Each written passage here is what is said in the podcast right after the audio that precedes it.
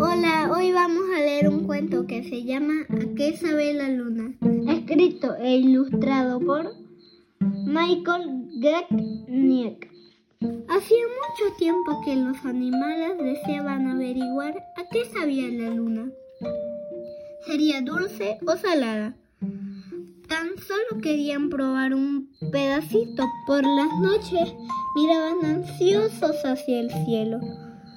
Se estiraban e intentaban cogerla, alargando el cuello, las piernas y los brazos, pero todo fue en vano. Y el animal más grande pudo alcanzarla. Un buen día, la pequeña tortuga decidió subir a la montaña más alta para poder tocar la luna. Desde allá arriba la luna estaba más cerca, pero la tortuga no podía tocarla. Entonces llamó al elefante.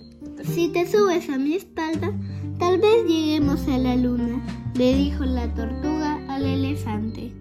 La luna pensó que se trataba de un juego y a medida que el elefante se acercaba, ella se alejaba un poco. Como el elefante no pudo tocar la luna, llamó a la jirafa.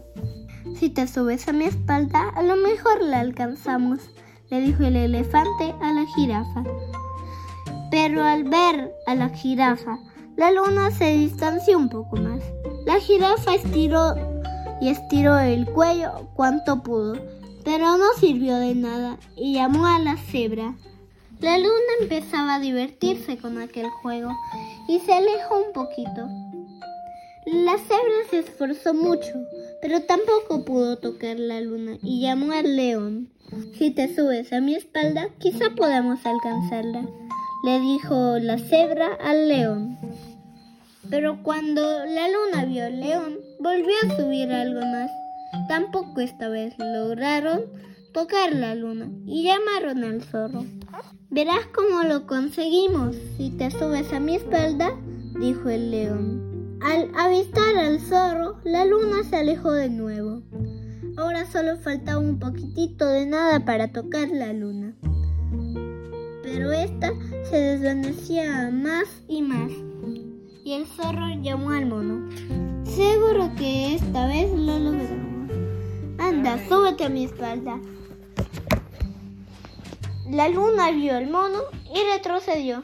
El mono ya podía oler la luna, pero tocarla ni hablar. Y llamó al ratón. Súbete a mi espalda y tocaremos la luna. Y le dijo el mono al ratón. Esta vio al ratón y pensó, seguro que un animal tan pequeño no podría cogerme.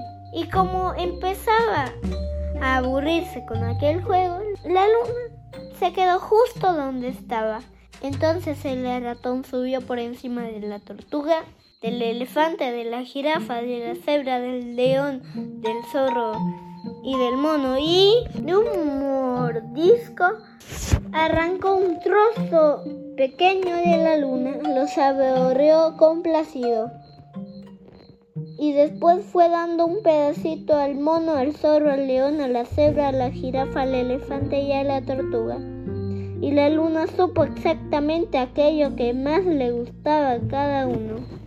Aquella noche los animales durmieron muy juntos. El pez que lo había visto todo no entendía nada Dijo, vaya, vaya, tanto esfuerzo para llegar a esa luna que está en el cielo. ¿Acaso no verán que aquí en el agua hay otra más cerca? Era su reflejo. Fin.